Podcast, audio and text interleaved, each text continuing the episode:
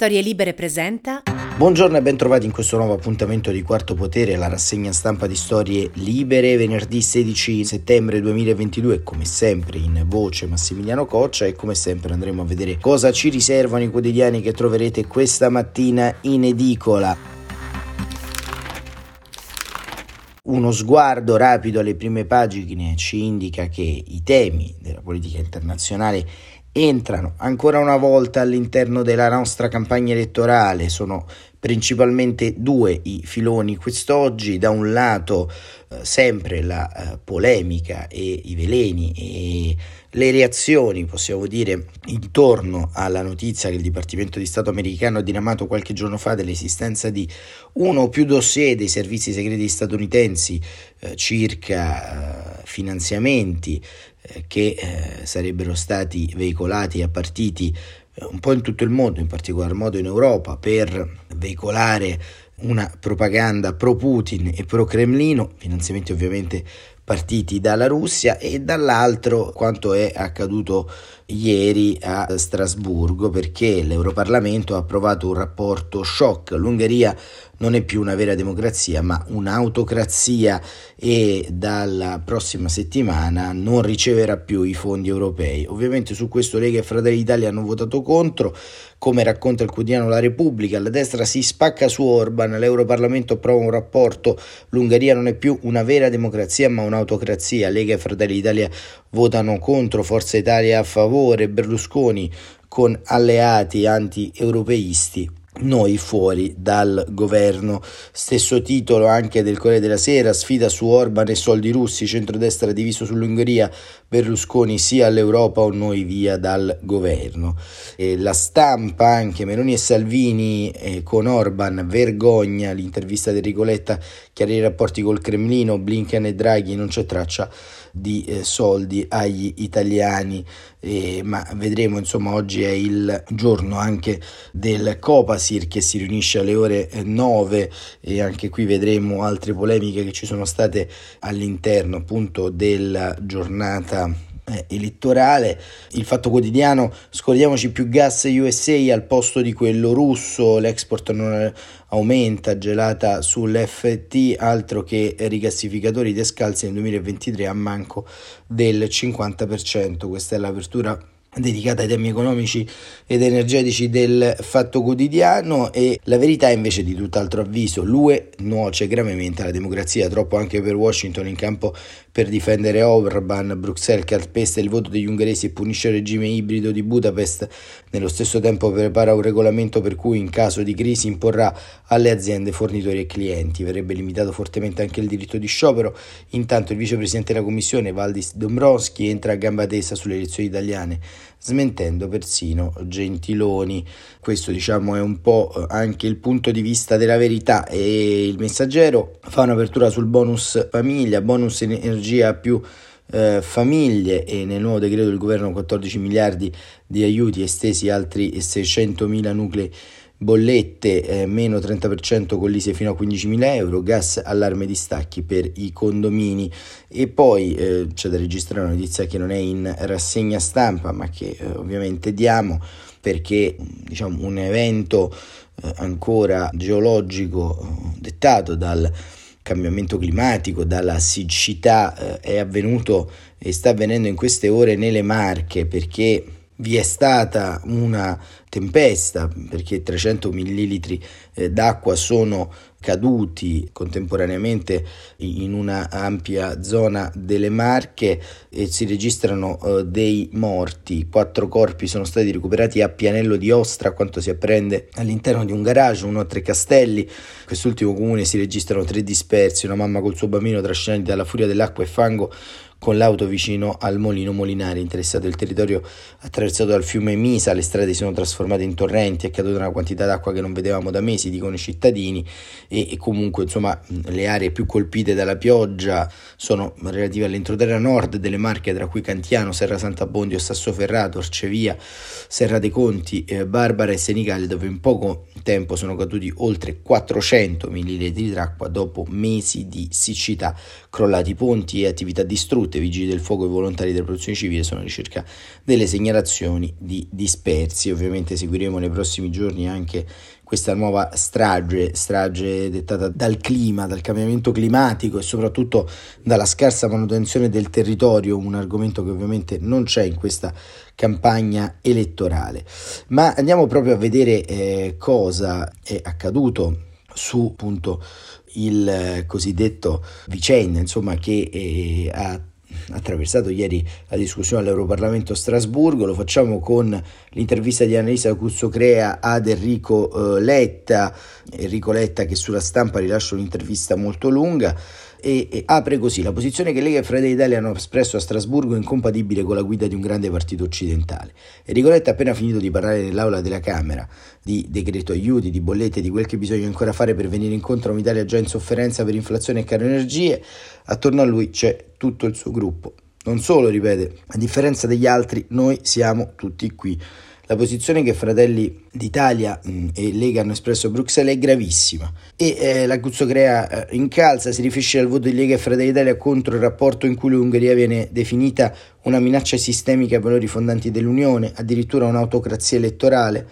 L'ho trovata una cosa gravissima, risponde Letta, perché quando ci dicono che non c'è alcun allarme democratico, che è quel che diciamo da mesi, non è vero, semplicemente sbagliano. Quando si tratta di prendere posizioni chiare, nette contro i regimi liberali, Meloni e Salvini stanno sempre sistematicamente dall'altra parte. Che cos'è che rende eh, il modello Orban così pericoloso? Leggiamo il rapporto. A essere considerati problematici in Ungheria sono il funzionamento della Costituzione e del sistema elettorale, l'indipendenza della giustizia, la corruzione, i conflitti di interesse, la libertà di espressione e il pluralismo dei media. Poi la libertà accademica, religiosa e di associazione, la parità di trattamento, i diritti delle persone LGBTQ, i diritti delle minoranze, dei migranti, dei richiedenti asilo e dei rifugiati. Non serve continuare, basta ascoltare quanto detto da Orban a luglio sull'omogeneità etnica, un discorso passato come una cosa normale e aggiungo che il premier ungherese è in questa fase chiaramente collaterale a Putin.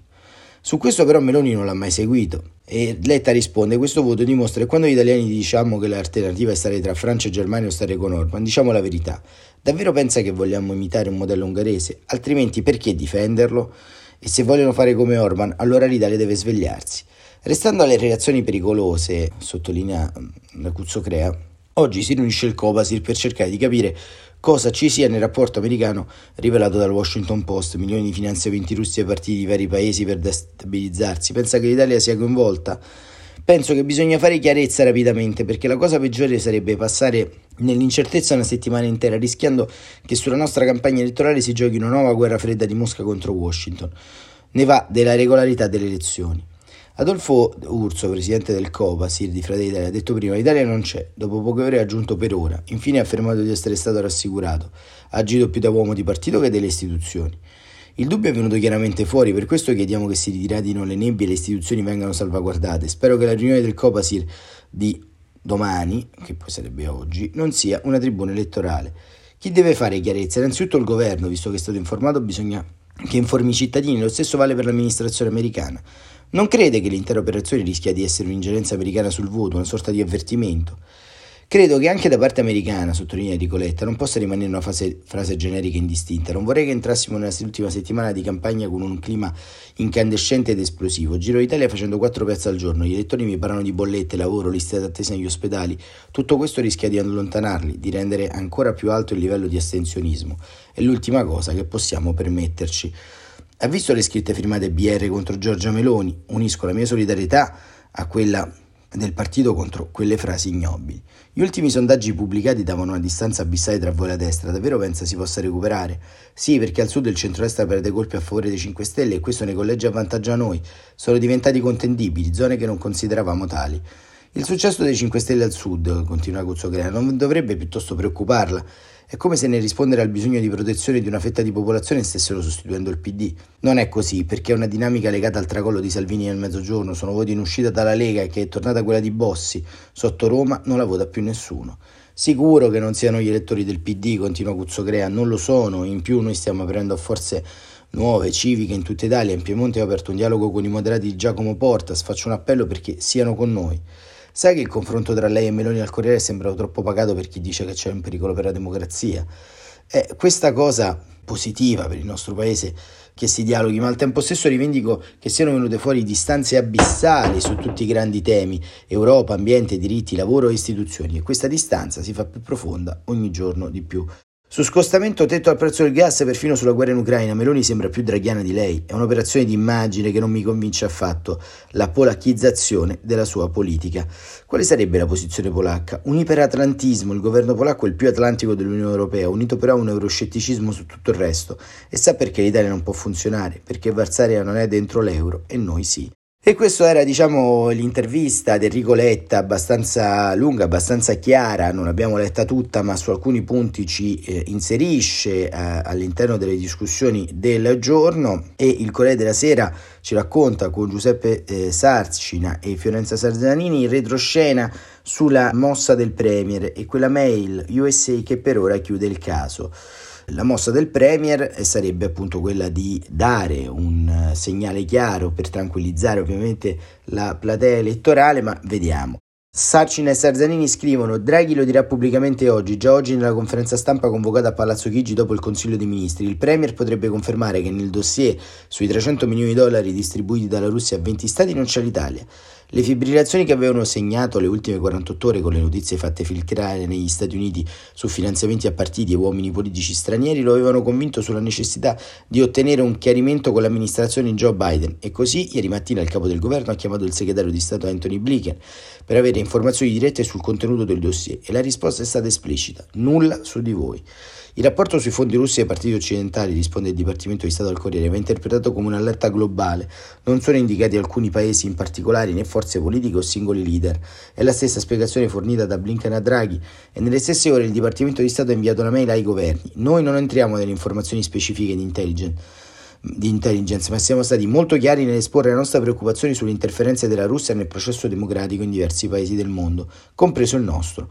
A quello, questo proposito non concentriamo il nostro allarme nei confronti di nessuno Stato in particolare, ma sul piano globale, poiché dobbiamo fronteggiare le sfide contro le società democratiche. Continueremo a lavorare con i nostri alleati e partner per mettere in luce i tentativi di influenza pericolosa della Russia, aiutando gli altri paesi a difendersi contro tali attività. Mercoledì sera Adolfo Urso, presidente del Copasir per Fratelli Italia, ha ottenuto più o meno le stesse risposte nella sua ultima giornata a Washington, accompagnato dal numero 2 dell'ambasciata italiana Alessandro Gonzales, ha avuto una serie di incontri al Dipartimento di Stato. Poi, scortato dall'ambasciatrice Mariangela Zappia, ha visto il presidente della Commissione Intelligenza al Senato, il democratico Mark Warner, nonché il repubblicano Richard Barr, corrispondente dello stesso organismo. In tutti i colloqui ha ricevuto rassicurazioni sull'esclusione dell'Italia. Del resto, poco dopo la divulgazione delle notizie, gli Stati Uniti hanno fatto sapere che le ambasciate interessate sarebbero state contattate, ma né gli addetti diplomatici negli USA, né la Farnesina, né gli apparati di intelligence, subito allertati dal sottosegretario del della Presidenza del Consiglio Franco Gabrielli, hanno ricevuto informazioni specifiche sull'inserimento dell'Italia nel dossier. Resta il dubbio che nel rapporto compilato dai servizi del Consiglio di Sicurezza Nazionale diretto da Jack Sullivan il più stretto collaboratore di Joe Biden, possa esserci dei riferimenti risaputi attinti dalle cosiddette fonti aperte, cioè notizie già pubblicate. Le informazioni fatte filtrare da Washington, che gli analisti leggono come un warning per il prossimo governo, potrebbe comunque essere il preludio dell'invio di altri dossier. Le parole del ministro degli esteri Luigi Di Maio, che conferma di essere in contatto con gli americani per tutti gli ulteriori aggiornamenti, dimostrano che nelle interlocuzioni di queste ore della diplomazia e dell'intelligence è stato spiegato che ci sono numerosi report preparati dal Tesoro e dagli 007 USA sui finanziamenti di Mosca a partiti, imprese e uomini politici stranieri e per questo non è affatto escluso che nelle prossime ore possano emergere altri documenti che coinvolgano anche gli italiani. I timori per quello che potrà accadere, continuano Sarcine e Sarzanini, in materie così delicate, sembrano dimostrati dalla norma votata all'unanimità inserita nel decreto aiuti che per la prima volta proroga il Copasir e stabilisce che fino alla nomina dei nuovi componenti dello stesso Copasir le relative funzioni sono esercitate da un comitato provvisorio costituito dai membri del comitato della precedente legislatura che siano stati rieletti in una delle Camere. E così Sarzanini e Sarcina sul Corriere della Sera ci aggiornano del retroscena su eh, quanto appunto sta avvenendo intorno a, questa vicenda e appunto andiamo anche a vedere il commento di Claudio Cerasa sul foglio questa mattina, il guaio dei fratelli di Russia, i partiti di Meloni e del CAV hanno chiesto a lui a marzo di approfondire i rapporti tra la Lega e Putin, tema finanziamento occulto e attività politiche da parte di attori e donatori stranieri. Non ci credete? Leggete questa mozione. Perché gli alleati di Salvini hanno i dubbi sul rapporto tra Lega e Putin. E se prima di avere sospetti sui intrallazzi tra Salvini e Putin fossero i suoi alleati, la risposta si trova in Europa e si trova in una sigla che merita di essere ricordata, 220-2268, nel grande romanzo sul rapporto pago, eufemismo tra Lega e Matteo Salvini e la Russia di Vladimir Putin, c'è un passaggio importante rimosso da diversi osservatori che riguarda un problema di cui il partito guidato dall'ex ministro dell'interno avrebbe eh, dovuto forse tener conto. Negli ultimi giorni Salvini si è detto a dir poco indegnato per la valanga di sospetti cadutili misteriosamente addosso in seguito alla rivelazione che tutti Conoscete, offerta martedì scorso da alcune fonti diplomatiche, la Russia sostiene l'intelligence americana dal 2014 ai nostri giorni, cioè dall'anno dell'occupazione della Crimea, ha trasferito oltre 300 milioni di dollari a partire dai dirigenti stranieri. E prosegue Cerasa dicendo di oltre appunto una ventina di paesi disseminati in giro per il mondo, compresa l'Europa, per esercitare il suo soft power e influenzare l'opinione pubblica a proprio favore. Il leader della Lega, che a marzo a guerra in corso ha scelto con straordinario tempismo di rinnovare l'accordo con il partito di Putin, Russia Unita, in queste ore ha mostrato tutta la sua virilità politica promettendo virilissime querele e tutti gli esponenti politici, e non solo quelli, desiderosi di creare una simmetria che Salvini nega, soldi russi all'Europa uguale la Lega di Salvini. Nelle ultime ore, in cui Salvini si difendeva legittimamente, rivendicando di aver fatto legittimamente per anno il putiniano gratuitamente, il centrodestra però si è trovato in una situazione interessante. Ciascun leader politico ha assicurato di non aver mai preso un rublo dalla Russia, ma nessun leader politico ha mostrato altrettanta sicurezza nell'affermare lo stesso per i partiti alleati. E la ragione della diffidenza interna nel centrodestra rispetto al tema dell'opacità dei rapporti gratuiti si intende tra Salvini e Putin non è solo un pettegolezzo giornalistico, è una verità accreditata dai fatti e da una storia clamorosa capitata qualche mese fa. È il 10 marzo del 2022, siamo a Strasburgo, il Parlamento europeo a meno di un mese dall'inizio della guerra, negli stessi giorni in cui la Lega di Salvini sceglieva di rinnovare il suo accordo di cooperazione con Putin, ha approvato a larghissima maggioranza una risoluzione importante contro le ingerenze straniere nella vita politica dei paesi dell'Unione, in particolare contro l'ingerenza quella russa. Ragioni della mozione semplice. Primo, le ingerenze straniere costituiscono una grave violazione dei valori e dei principi universali su cui si fonda l'Unione, quali la dignità umana, la libertà, l'uguaglianza, la solidarietà, il rispetto dei diritti umani e delle libertà fondamentali, la democrazia e lo Stato di diritto. Secondo, la Russia partecipava ad un'attività di disinformazione caratterizzata da una malevolenza e una portata senza precedenti sia nei mezzi di comunicazione tradizionali che nelle piattaforme dei media social, con l'obiettivo di ingannare i suoi cittadini, così come la comunità internazionale Terzo, esistono prove e conferme del fatto che soggetti statali e non statali stranieri, autoritari e malintenzionati quali la Russia, la Cina e altri ricorrono a manipolazione delle informazioni e altre tattiche di ingerenza per interferire nei processi democratici dell'Unione Europea. E in questa mozione, eh, continua Cerasa, viene sottolineata che la Russia cerca contatti con partiti e figure e movimenti al fine di utilizzare attori in seno delle istituzioni europee per legittimare le posizioni russe e dei governi. Partiti come l'austriaco Frank Leich Party, il francese Rassemblement Nationale, l'italiano Lega Nord hanno firmato accordi di eh, coordinamento con il partito russo Unita il presidente Vladimir Putin. Ora devono affrontare le accuse dei media di essere disposti a accettare finanziamenti politici della Russia. Secondo quanto riferito anche altri partiti europei, come il tedesco Alternative for Deutschland, gli ungheresi di Fidesz e Jobbik, il Brexit Party del Regno Unito, avrebbero stretti contatti col Cremlino e l'ADF e Jobbik avrebbero inoltre lavorato come cosiddetti osservatori elettorali nelle elezioni controllate del Cremlino, ad esempio a Donetsk e Lugansk nell'Ucraina orientale, per monitorare e legittimare le rivoluzioni sponsorizzate dalla Russia. E ancora a chiudere questo pezzo eh, di eh, eh, Cerasa ci sono i voti a questa mozione. Tra i partiti che hanno votato contro la mozione ci sono naturalmente i partiti citati, la Lega e la FD. Tre partiti che votano a favore della risoluzione, però ci sono due sorprese. C'è il gruppo parlamentare guidato da Giorgia Meloni, ECR, c'è il gruppo parlamentare di Forza Italia, il PPE, ci sono poi parlamentari come Fratelli Italia, come Raffaele Fitto, sia parlamentari di Forza Italia come Antonio Tajani. Il tema è evidente, gli alleati di Salvini sospettano che il partito guidato da Salvini abbia molto da chiarire sul tema del finanziamento occulto di attività politiche da parte di attori e donatori stranieri. La tesi espressa in quella mozione non è poi così diversa rispetto a quella lasciata nero su bianco lo scorso 6 aprile dal presidente Draghi, che intervenendo al Copasir disse la seguente frase rivolgendosi a tutti i partiti: Se avete rapporti con la Russia ditelo, anche perché noi lo veniamo comunque a sapere. E questo era in conclusione la, l'editoriale di Claudio Cerasa e Quarto Potere quest'oggi finisce qui con eh, un po' di, di evidenze che ci accompagneranno in questo fine settimana, con un po' di parole chiave che troveremo all'interno di questa ultima settimana di campagna elettorale che sarà forse la più dura da un punto di vista dialettico, ma speriamo forse anche la più interessante in termini di temi, proposte e contenuti. Come anticipato all'inizio di questo speciale, la uh, vicenda appunto relativa alle ingerenze russe e ai temi internazionali diventa sempre più cardine in questa ultima settimana, così come lo è stato in tutta la campagna elettorale. Ma noi italiani siamo preparati a vivere davvero da europei, siamo davvero preparati a far diventare i problemi degli altri come nostri problemi, siamo davvero così maturi da poter credere che tutto questo non sia un'ingerenza di qualche altro Stato e invece non sia la normale dialettica nel quale da qua a qualche anno ci troveremo a confrontare perché non siamo più soli, perché non siamo più in un'unione solo delle dogane e delle finanze, ma siamo anche in un'unione politica. Per oggi è davvero tutto, buon proseguimento di giornata e anche buon fine settimana a tutte e a tutti.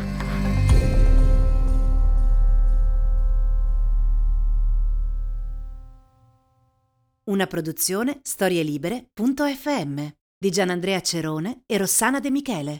Coordinamento editoriale Guido Guenci.